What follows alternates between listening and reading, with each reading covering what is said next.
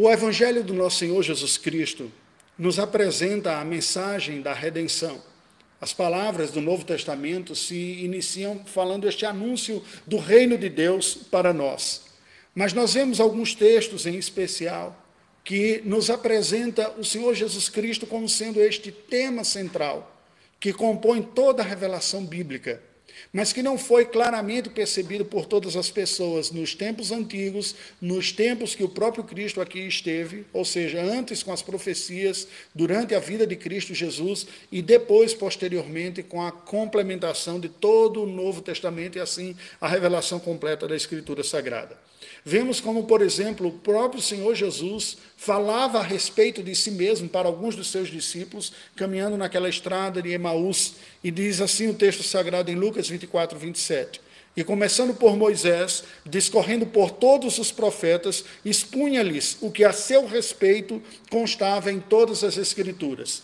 Lembremos que todas as escrituras naquela ocasião era todo o livro do Antigo Testamento, os livros do Antigo Testamento. A Bíblia não estava completa, eles tinham apenas o Antigo Testamento. Mas João inicia o seu evangelho, a narrativa do, do, seu evangelho, dizendo o seguinte sobre Cristo: Veio para o que era seu e os seus não o receberam. Mas a todos quantos o receberam, deu-lhes o poder de serem feitos filhos de Deus, a saber, aos que creem no seu nome. Mais uma vez, a palavra de Deus nos apresenta Cristo como sendo prometido, a esperança do seu povo, da aliança, mas que quando veio não foi completamente percebido por todos. Esta realidade com relação a Cristo permanece.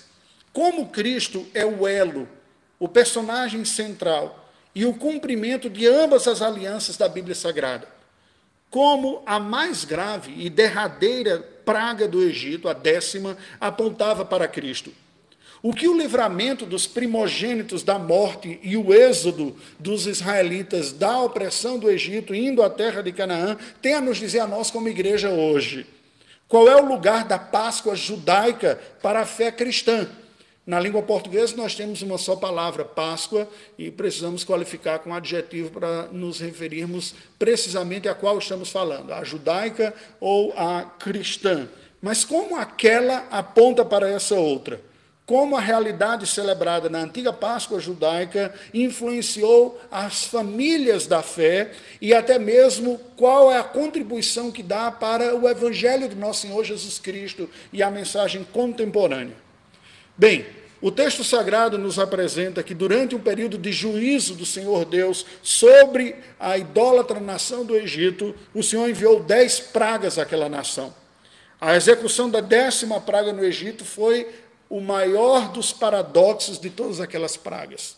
Porque, simultaneamente, trouxe juízo mais duro aos egípcios incrédulos, levando e ceifando a vida dos primogênitos, homens, os filhos mais velhos, portanto, mas também foi pano de fundo para a instituição da mais vital e eficiente cerimônia de fé aliancista de Deus com o seu povo antigo, os hebreus. A Páscoa nos é dada dentro desse contexto da execução da décima praga.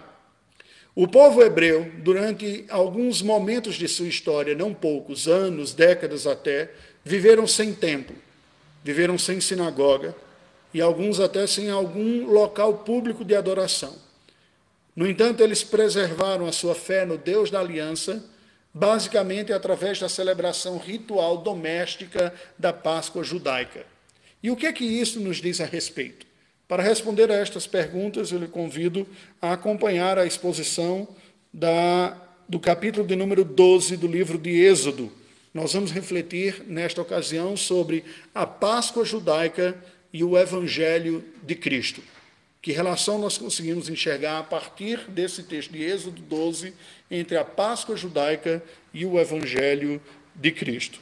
Bem, o capítulo 12 é um capítulo extenso, com 51 versículos, e que nos apresenta a realidade da Páscoa judaica a partir de quatro blocos principais. O primeiro deles, a celebração original da Páscoa judaica, descrita entre os versículos de 1 a 13. O segundo, a instituição original desta Páscoa judaica, dos versículos 14 a 28. O terceiro, o livramento original da Páscoa judaica, do versículo 29 ao versículo 42. E, por fim, o sacramento original da Páscoa judaica, dos versículos de 43 a 45. Nós vamos lendo e expondo à medida que caminhamos. Primeira primeiro bloco que esse texto nos apresenta aqui foi essa celebração original, ou seja, a primeira, como ela ocorreu, o que estava envolvido a ela. Vejamos o que nos diz versículos de 1 a 13 de Êxodo 12. Disse o Senhor a Moisés e a Arão na terra do Egito: Este mês vos será o principal dos meses, será o primeiro mês do ano. Falai a toda a congregação de Israel, dizendo: Aos dez deste mês, cada um tomará para si um cordeiro, segundo a casa dos pais, um cordeiro para cada família. Mas se a família for pequena para um cordeiro, então convidará ele o seu vizinho mais próximo, conforme o número das almas conforme cada um puder comer. Por aí calculareis quantos bastem para o cordeiro. O cordeiro será sem defeito, macho de um ano. Podereis tomar um cordeiro ou um cabrito, e o guardareis até o décimo quarto dia deste mês, e todo o ajuntamento da congregação de Israel o imolará no crepúsculo da tarde. Tomarão do sangue e o porão em ambas as ombreiras e na verga da porta, nas casas em que o comerem. Naquela noite comerão a carne assada no fogo, com pães asmos e ervas amargas a comerão. Não comereis do animal nada cru, nem cozido em água, porém assado ao fogo, a cabeça, as pernas e a fressura.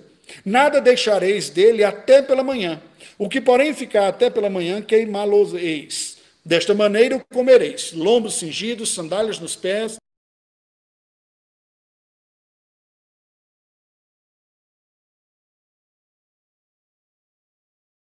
os homens até os animais. Executarei juízo sobre todos os deuses do Egito. Eu sou o Senhor. O sangue vos será por sinal nas casas em que estiverdes.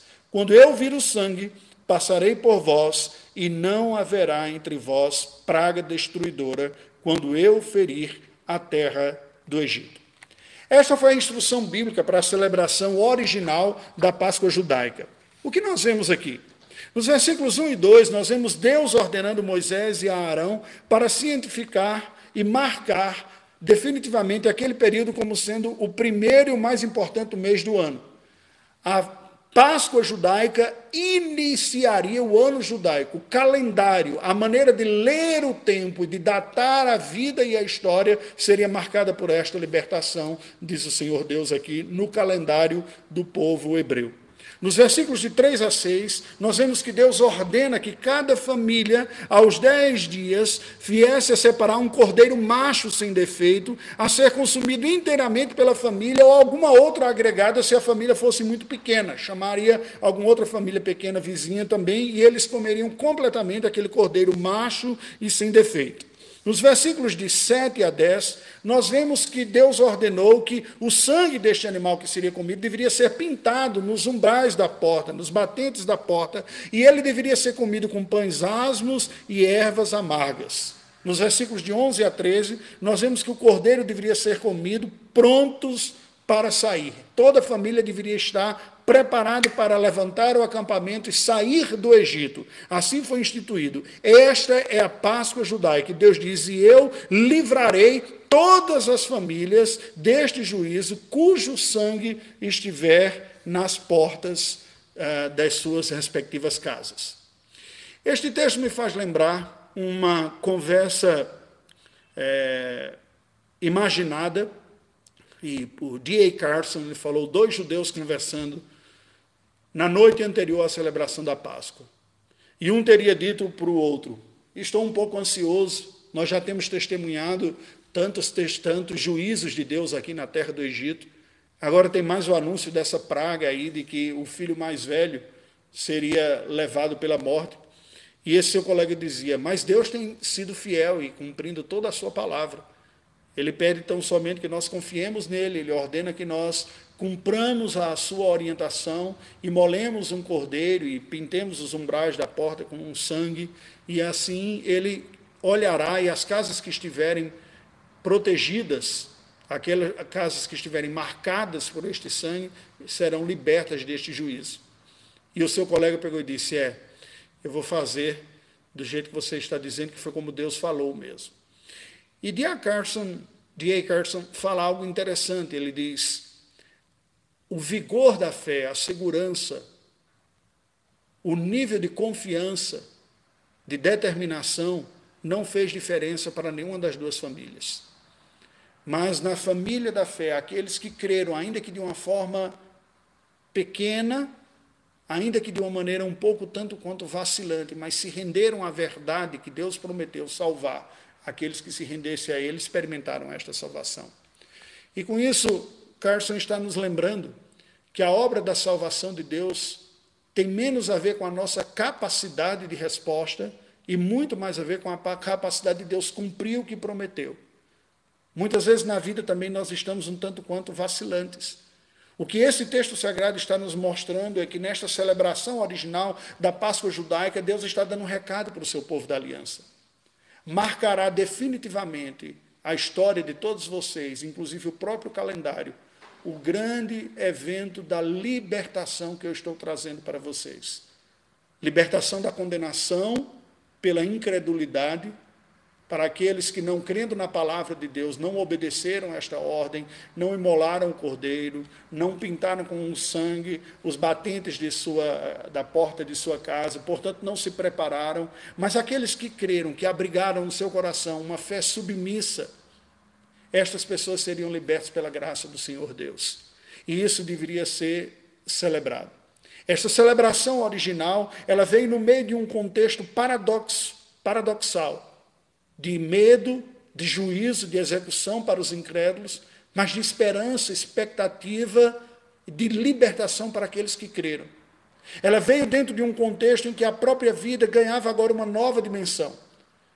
As Páscoas deveria ter sido celebrada, deveria ser celebrada por pessoas que estavam preparadas para sair a qualquer momento. E imediatamente após a execução deste sinal, o povo de fato sai do Egito. Ela representava toda esta mensagem da redenção.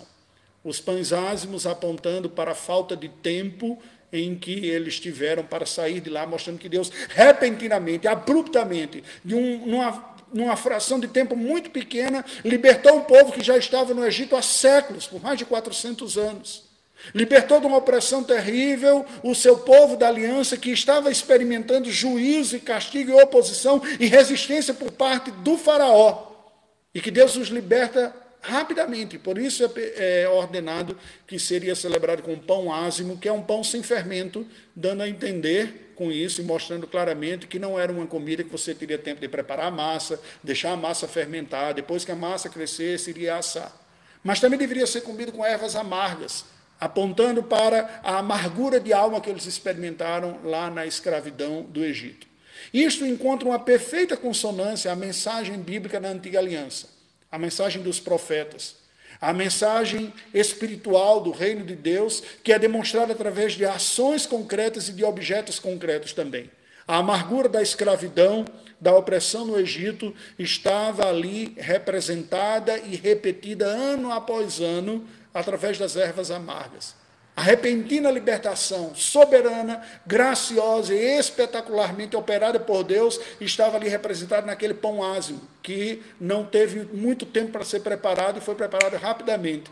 E a provisão da salvação e do livramento está no cordeiro, o macho sem defeito que foi sacrificado e que foi consumido pela fé, em obediência à palavra de Deus, pela família dos que creram.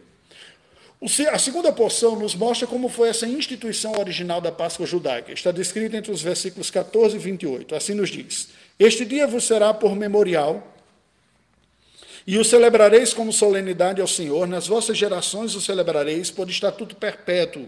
Sete dias comereis pães asmos. Logo ao primeiro dia tirareis o fermento das vossas casas, pois qualquer que comer coisa levedada, desde o primeiro dia até o sétimo dia, dessa pessoa, essa pessoa será eliminada de Israel. Ao primeiro dia haverá para vós outros santa assembleia, também ao sétimo dia tereis santa assembleia. Nenhuma obra se fará nele, exceto o que diz respeito ao comer. Somente isso podereis fazer. Guardai, pois, a festa dos pães asmos, porque neste mesmo dia, nesse mesmo dia tirarei vossas hostes da terra do Egito. Portanto, guardareis este dia nas vossas gerações por estatuto perpétuo. Desde o dia 14 do primeiro mês, à tarde, comereis pães asmos, até a tarde do dia 21 do mesmo mês. Por sete dias não se ache nenhum fermento nas vossas casas, porque qualquer que comer pão levedado será eliminado da congregação de Israel, tanto peregrino como natural da terra. Nenhuma coisa levedada comereis, em todas as vossas habitações comereis pães asmos. Chamou, pois, Moisés todos os anciãos de Israel e lhes disse: Escolhei e tomai cordeiros segundo as vossas famílias e imolai a Páscoa. Tomai um molho de sopo, molhai-o no sangue que estiver na bacia, e marcai a verga da porta e suas ombreiras com o sangue que estiver na bacia. Nenhum de vós saia da porta da sua casa até pela manhã. Porque o Senhor passará para ferir os egípcios. Quando vir, porém, o sangue na verga da porta e em ambas as ombreiras, passará o Senhor aquela porta e não permitirá ao destruidor que entre em vossas casas para vos ferir. Guardai, pois, isto por estatuto para vós outros e para vossos filhos para sempre. E uma vez dentro da terra que o Senhor vos dará, como tem dito, observai este rito.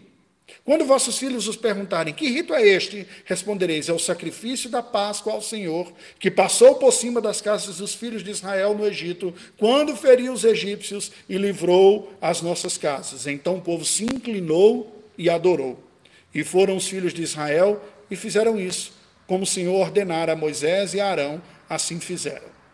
Nós vemos, portanto, neste segundo bloco aqui, como se deu a instituição, como Moisés vai detalhando a celebração da Páscoa. Entre os versículos 14 e 20, nos é dito que este dia, o dia da celebração da Páscoa, seria memorável e solene, o 14 dia, seguido de uma semana dos pães asmos, como uma recordação do êxodo do Egito, do pão que não teve tempo para ser fermentado, mas que representava essa libertação poderosa e instantânea que Deus trouxe ao seu povo. Moisés chamou os anciãos de Israel, entre os versículos 22 e 28, e ordenou para que eles cumprissem a Páscoa como a celebração do livramento do anjo do Senhor. Uma cerimônia que seria anualmente repetida em Israel com um verdadeiro propósito pedagógico, didático, litúrgico e, ao mesmo tempo, também religioso e civil marcando o calendário da, da agenda do povo de Israel e marcando a sua identidade essencial. Nós somos um povo liberto soberana e graciosamente por Deus do sofrimento e da opressão. Não por nossa virtude, mas pela graça do Senhor. Foi assim que Deus instituiu a Páscoa judaica. E esta instituição ela foi tão forte que, como falei na introdução, mesmo em momentos em que os judeus estavam privados do tabernáculo, ou do templo, ou da sinagoga, eles mantiveram essa fé viva em seu coração, nutrindo no ambiente doméstico. Curiosamente, é um sacramento que era celebrado na família, e não numa congregação, não em um ambiente religioso, mas no seio nuclear da família. Pai instruindo a sua família juntamente com a sua mãe, passando geração após geração a fé em Deus, num Deus soberano, gracioso e redentor. É tanto que o texto sagrado diz: quando os vossos filhos os perguntarem que rito é este, nos diz o versículo número 26, vocês devem responder: é o sacrifício da Páscoa do Senhor que nos libertou, mostrando essa capacidade de compreensão sendo passada geração após geração. O terceiro bloco nos mostra o livramento original da Páscoa judaica, aquilo que foi uma característica própria, peculiar e única daquela Páscoa inicial. Está descrito entre os versículos 29 e 42, que nos dizem assim: Aconteceu que à meia-noite feriu o Senhor todos os primogênitos na terra do Egito. Desde o primogênito de Faraó que se assentava no seu trono, até o primogênito do cativo que estava na enxovia, e todos os primogênitos dos animais. Levantou-se Faraó de noite, ele, todos os seus oficiais e todos os egípcios, e fez grande clamor no Egito, pois não havia casa em que não houvesse morto. Então, naquela mesma noite, Faraó chamou a Moisés e Arão e lhes disse: Levantai-vos, saí do meio do meu povo, tanto vós como os filhos de Israel. Ide, servi ao Senhor como tendes dito. Levai também convosco vossas ovelhas e vosso gado, como tendes dito. Ide-vos embora e abençoar-me também a mim. Os egípcios apertavam com o povo, apressando-se em lançá-los fora da terra, pois diziam: Todos morreremos. O povo tomou a sua massa antes que a levedasse, e as suas amassadeiras atadas em trouxas com seus vestidos sobre os ombros. Fizeram, pois, os filhos de Israel conforme a palavra do Senhor, e pediram aos egípcios objetos de prata e objetos de ouro e roupas, e o Senhor fez que o seu povo encontrasse favor da parte dos egípcios, de maneira que estes lhes davam o que pediam e despojaram os egípcios. Assim partiram os filhos de Israel de Ramsés para Sucote, cerca de 600 mil a pé, somente de homens, sem contar mulheres e crianças. Subiu também com eles um misto de gente, ovelhas, gado, muitíssimos animais, e cozeram bolos asmos da massa que levaram do Egito, pois não se tinha levedado, porque foram lançados fora do Egito. Não puderam deter-se, não havia preparado para si provisões. Ora, o tempo que os filhos de Israel habitaram no Egito foi de 430 anos. Aconteceu que, ao cabo dos 430 anos, nesse mesmo dia, todas as hostes do Senhor saíram da terra do Egito. Esta noite se observará ao Senhor, porque nela os tirou da terra do Egito. Esta é a noite do Senhor que devem todos os filhos de Israel comemorar nas suas gerações. Nós vemos uma narrativa muito dramática, histórica, real porém muito intensa, do ato de libertação de Deus e da maneira como os hebreus experimentaram esta libertação. Nos versículos de 29 a 36, nós vemos que após Deus ferir de morte os primogênitos no Egito, Faraó clama a Moisés e Arão e permite o êxodo da, nos termos em que foram pedidos, a libertação de todo o povo com tudo que tinha. Eles solicitam então despojos aos egípcios e recebem. Eles estavam, os egípcios, atônitos com aquilo que estava ocorrendo com eles, e esta última praga lhes quebrou definitivamente. Nos versículos 37 a 42, nós vemos que os israelitas partiram do Egito a Sucote numa noite. Numa noite. De uma hora para outra, em uma única ocasião, terminou um período de 430 anos vividos no Egito. Anos, décadas, um século praticamente de terrível opressão, acabou imediatamente em uma única noite. E por fim, nós vemos nos versículos de 43 a 51 o sacramento original da Páscoa judaica, conforme nos descreve a palavra de Deus, e passo a ler. Disse mais o Senhor a Moisés e a Arão: Esta é a ordenança da Páscoa, nenhum estrangeiro comerá dela, porém todo escravo comprado por dinheiro, depois de o ter circuncidado, comerá dela o estrangeiro e o assalariado não comerão dela. O cordeiro há de ser comido numa só casa. Da sua carne não levareis fora da casa, nem lhe, lhe quebrareis osso nenhum. Toda a congregação de Israel o comerá. Porém, se algum estrangeiro se hospedar contigo e quiser celebrar a Páscoa do Senhor, seja-lhe circuncidado todo macho, e então se chegará e a observará, e será como natural da terra, mas nenhum incircunciso comerá dela. A mesma lei haja para o natural e para o forasteiro que peregrinar entre vós. Assim fizeram todos os filhos de Israel, como o Senhor ordenara a Moisés e a Arão, assim fizeram. Naquele mesmo dia tirou o Senhor os filhos de Israel do Egito, segundo as suas turmas.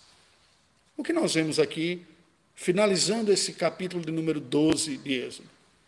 A Páscoa, então, agora passaria a ser um rito instituído para a celebração na antiga aliança. Ela descola do evento histórico inicial da libertação do povo israelita da opressão do Egito, do livramento da condenação à morte dos primogênitos e passa a carregar uma mensagem geração após geração, que tem o evento histórico da libertação do êxodo do Egito a sua base de execução na história, mas cuja, cuja mensagem ultrapassa.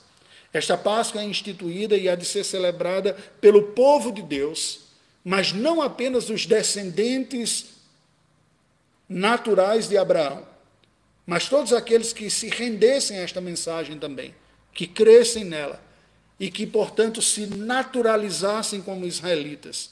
Estes deveriam também vivenciar este rito e deveriam tomar parte na celebração da Páscoa, comendo também o cordeiro. O que é que nós percebemos aqui?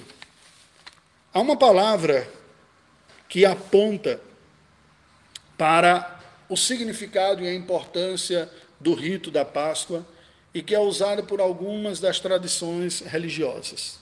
Algumas outras nem tanto, não preferem este termo, que é a palavra sacramento. A palavra sacramento vem da língua latina, mysterium, que indica um ritual que aponta a uma realidade que é revelada em Cristo. Pois na teologia, o mistério, conforme aparece no Novo Testamento, é uma verdade que Deus manteve oculta durante um certo tempo, mas que em Cristo é manifestada. Aquilo que estava sendo celebrado no sacramento da Páscoa, portanto, num rito com sentido espiritual, com símbolo e selo de uma realidade espiritual, encontra sua plena manifestação de sentido em Cristo Jesus, como nós veremos. Porém, vejamos qual foi a mensagem original para entendermos como ela se completa em Cristo Jesus. O povo da antiga aliança israelita deveria anualmente celebrar a Páscoa judaica como uma cerimônia sacramental familiar comemorativa da salvação experimentada por eles, povo hebreu que, tendo acolhido a palavra divina de libertação dada por Moisés, creu e se submeteu à graça divina da salvação, da condenação mortal a ser executada no Egito através da décima praga. Quando definitivamente eles creram na plena libertação daquela escravidão terrível e por crerem em tal palavra divina de salvação, todas as famílias que participassem do ritual da Páscoa e que participaram, que originalmente requereu o sangue nos umbrais das portas de um cordeiro macho sem defeito, imolado, sem osso algum quebrado e comido por completo, todos os participantes deste rito, no sentido de crer que Deus estava operando e operaria esta salvação, foram poupados daquele juízo mortal final que se abateu sobre os primogênitos do Egito. Deus está marcando o seu povo dizendo: vocês são salvos pela minha graça. E aqueles que entendem que eu sou o Deus soberano, gracioso, redentor e libertador do meu povo, como ato de fé, se submetem à minha palavra e celebrem este sacramento. Originalmente, isso foi vivenciado por aqueles hebreus. Agora lembremos o que nos diz a palavra de Deus. Há dois versículos do Novo Testamento que nos chamam a atenção especial. O primeiro deles é João Batista, o último dos profetas da antiga aliança, como o Senhor Jesus mesmo anunciara, que ao ver Cristo se aproximando dele para ser batizado, logo no início do seu ministério, diz assim em João 1, 29. No dia seguinte, viu João a Jesus, que vinha para ele e disse: Eis o Cordeiro de Deus que tira o pecado do mundo. Esse é o verdadeiro Cordeiro de Deus. Porque aquele cordeiro cujo sangue foi pintado nos umbrais das casas era rememorado a cada celebração anual da Páscoa judaica com outro cordeiro que também era comido e que, pela, pela dieta judaica, o sangue também era tirado dele. Mas a verdade para a qual apontava da libertação e da salvação se cumpriria definitivamente em Cristo Jesus. Ao ponto de Paulo, escrevendo aos Coríntios, na sua primeira carta, capítulo número 5, versículo 7, dizer pois também Cristo, nosso Cordeiro Pascal, foi imolado. Cristo é apresentado como o Cordeiro Pascal. Obviamente, ele não foi o Cordeiro Pascal como o animal que foi imolado, mas ele é o Cordeiro Pascal profeticamente anunciado. E neste sentido, em termos querigmaticamente, ou seja, em termos de pregação anunciada através daquele rito. Cristo é anunciado no Novo Testamento como o Cordeiro Pascal sacramental, um mistério que é revelado no Novo Testamento que for anunciado, crido, dramatizado, simbolizado, profetizado durante todos os períodos anteriores até Cristo Jesus e cuja realidade é dramatizada, simbolizada e selada na ceia da nova aliança que toma o lugar da Páscoa judaica. Quando a ceia se institui na nova aliança, ela se institui substituindo a Páscoa judaica. Porque não aponta mais para um evento passado com desdobramentos do ato libertador de Deus, mas evento aponta agora para um evento também na história, hoje passado, cujo desdobramento é pleno e completo de libertação completa, não apenas de uma tirania histórica. Olhemos para o Cordeiro, cujo sangue foi libertador e livrador da execução. Olhemos para aquele Cordeiro original, que foi recebido pela família da aliança da fé Olhemos para aquele cordeiro cuja confiança dele, nele, expressaria a confiança no livramento divino. Olhemos para aquele cordeiro original, no qual tomaram parte os crentes da aliança, mas tomariam parte também no futuro os estrangeiros, que ao crerem nisto seriam naturalizados com cidadãos israelitas pela fé, por crerem, espiritualmente teriam acesso à mesma graça. O recado, portanto, e a maneira como a Páscoa judaica aponta para o Evangelho do nosso Senhor Jesus Cristo, e a mensagem que nós proclamamos hoje, a partir de Êxodo 12, é o seguinte: o povo de Deus tem uma só mensagem que executa a poderosa salvação de pecadores e está sacramentalmente anunciada na Páscoa judaica. A mensagem é: Deus salva completa e definitivamente todo o seu povo pela aplicação e apropriação que estes fazem da obra redentora do seu Filho Jesus Cristo, cujo sacrifício perfeito vinha sendo prometido e anunciado desde tempos antigos. A bem da verdade, desde antes da instituição da Páscoa judaica. Desde o jardim, quando Deus vai resolver o problema da vergonha e da culpa do nosso casal original, imolando o animal e fazendo de suas vestes, da sua pele, vestes para Adão e Eva. E já anunciando ali no jardim que o descendente da mulher viria e esmagaria a cabeça da serpente. Estas promessas e estes anúncios vão pouco a pouco se somando e culminam em Cristo Jesus. O seu sangue, a sua morte, a sua vida e todas as graças decorrentes disso são recebidos pela fé consciente dos membros crentes da família da aliança. E entendidos e comunicados conscientemente, tanto aos estrangeiros a essa aliança, quanto aos seus descendentes naturais do pacto de graça. É isto que o rito dizia. Se explica na família, se explica aos estrangeiros que estiverem presentes e que quisessem também participar, e crendo, a mesma graça seria experimentada. Tais graças redentoras pactuais são perpetuados ao longo das gerações através da submissão de fé consciente na eficiente graça divina que livra o pecador crente na eficaz obra de redenção do Cordeiro. Para concluir, meus queridos, comecei falando sobre a relação que há entre a Páscoa judaica e o Evangelho de Cristo. Qual a relação que há? A Páscoa judaica comunica a mesma soberana graça da salvação do povo de Deus pela morte substitutiva do Cordeiro. E com a revelação plena do Novo Testamento, nós sabemos que o Cordeiro que executa definitiva, completamente esta obra de redenção é Jesus Cristo.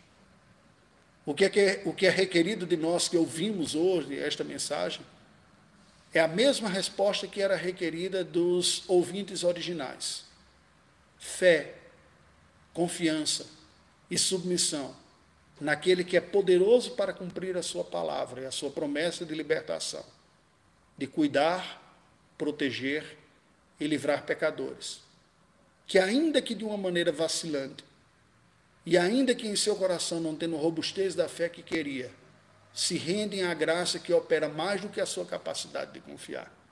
É a rendição, é a confiança nele. Naquele que nos é apresentado no livro de Apocalipse como o Cordeiro que foi morto desde antes da fundação do mundo. Oremos ao Senhor. Deus bendito, nós te rendemos graças porque em Cristo Jesus tu provês absolutamente tudo o que necessitamos para experimentar a mais abrangente e profunda redenção da nossa vida. A libertação de, da maior de todas as escravidões e tiranias que há do pecado. Em Cristo Jesus nós recebemos a graça do perdão e da salvação e o poder da tua presença e da tua pessoa para enfrentarmos as lutas mais agudas da nossa vida de tal maneira que em Cristo Jesus até os escravos são livres, cuja, pois a sua própria existência se torna definitiva, completa e eternamente liberta da maior de todas as escravidões que há do pecado. E em Cristo Jesus, aqueles que são livres se tornam escravos, servos, mas servos de um Senhor que não é tirano, servos de um Senhor que é absolutamente bondoso e gracioso. Liberdade e submissão são experimentadas no teu Filho Jesus Cristo. E nós nos rendemos a esta verdade pela fé, crendo que tu és poderoso, crendo que tu és capaz para cumprir tudo o que prometeste para nos perdoar os pecados, para estar conosco todos os dias de nossa vida, para nos conduzir na tua presença, na tua dependência, para nos proteger mesmo quando nós não entendemos tudo o que está ocorrendo ao nosso redor, nem como o Senhor haverá de nos livrar das misérias de, deste mundo, as misérias e os males sobre nós mesmos. Nós te louvamos, Senhor Deus, pela tua promessa, te louvamos pelo teu Filho Jesus anunciado e experimentado pela fé. Oramos por nós que cremos nesta mensagem, intercedemos pela nossa geração. Ajuda-nos a, como igreja, a proclamarmos esta mensagem da redenção que há em Cristo Jesus, primeiro em nossos próprios lares. Confirma, Senhor Deus, nesta fé os nossos filhos, a geração seguinte e as seguintes. Ajuda-nos a sermos verdadeiros discipuladores da nossa família, para que eles carreguem a mesma graça, experimentem a mesma graça, abracem a mesma fé, experimentem a mesma libertação, geração após geração. Mas te pedimos a graça também de termos os nossos olhos abertos para aqueles que estão fora do nosso âmbito doméstico. Mas pela tua providência, debaixo de alguma influência da nossa parte, como aqueles estrangeiros no passado amigos, parentes, transeuntes, outras pessoas que tu pões em nossa vida, que estão ainda perdidos, cegos, ignorantes quanto à realidade da redenção, sofrendo as consequências do pecado, das quais não sabem se livrar. Ó oh Deus bendito, ajuda-nos como igreja a termos o nosso olhar despertado até para aquele que está distante, não apenas do outro lado da rua, não apenas a porta vizinha do apartamento, a casa vizinha do condomínio, o bairro vizinho da nossa cidade, cidades vizinhas do nosso estado, estados vizinhos do nosso país. Mas abre-nos a mente, a fé e o olhar para vermos, ó Deus, a graça do teu filho Jesus, que é o cordeiro que foi imolado desde antes da fundação do mundo, para alcançar até os confins da terra para que aqueles que ainda estão escravizados pelos seus pecados e mortos em sua ignorância, que lutam consigo mesmo e não sabem onde encontrar a libertação, que tenham um conhecimento desta mensagem, por sermos nós instrumentos a levar esta mensagem àqueles que precisam conhecê-lo. Ajuda-nos como igreja a sermos participantes desta obra de exposição do teu evangelho, desde onde estamos até os confins da terra Pedimos de uma forma especial nesta noite que tu fortaleças os nossos irmãos missionários que estão em frentes de divulgação da fé, de implantação do teu reino, de plantação de igrejas no Brasil e no mundo. Pessoas que têm experimentado as maiores dificuldades para levar esta mensagem da redenção. E ajuda-nos, ó Deus, a tomar parte nesta tua obra de libertação repentina, absoluta, poderosa que é operada pelo Espírito Santo no coração dos que creem. Pessoas que passaram dias, meses, anos de sua vida perdidos, mas ao crerem na mensagem do Evangelho do teu Filho Jesus Cristo, experimentaram repentina e poderosa salvação. A nós que já cremos no teu Filho Jesus, que já experimentamos o perdão de pecados, dá-nos a graça de dia a dia, ano após ano, reafirmarmos e termos em nossa vida consolidada e confirmada a vida como discípulo do teu filho Jesus, como seguidores do Cordeiro, como discípulos do Rei dos Reis e do Senhor dos Senhores. É a oração que te fazemos em Cristo Jesus. Amém.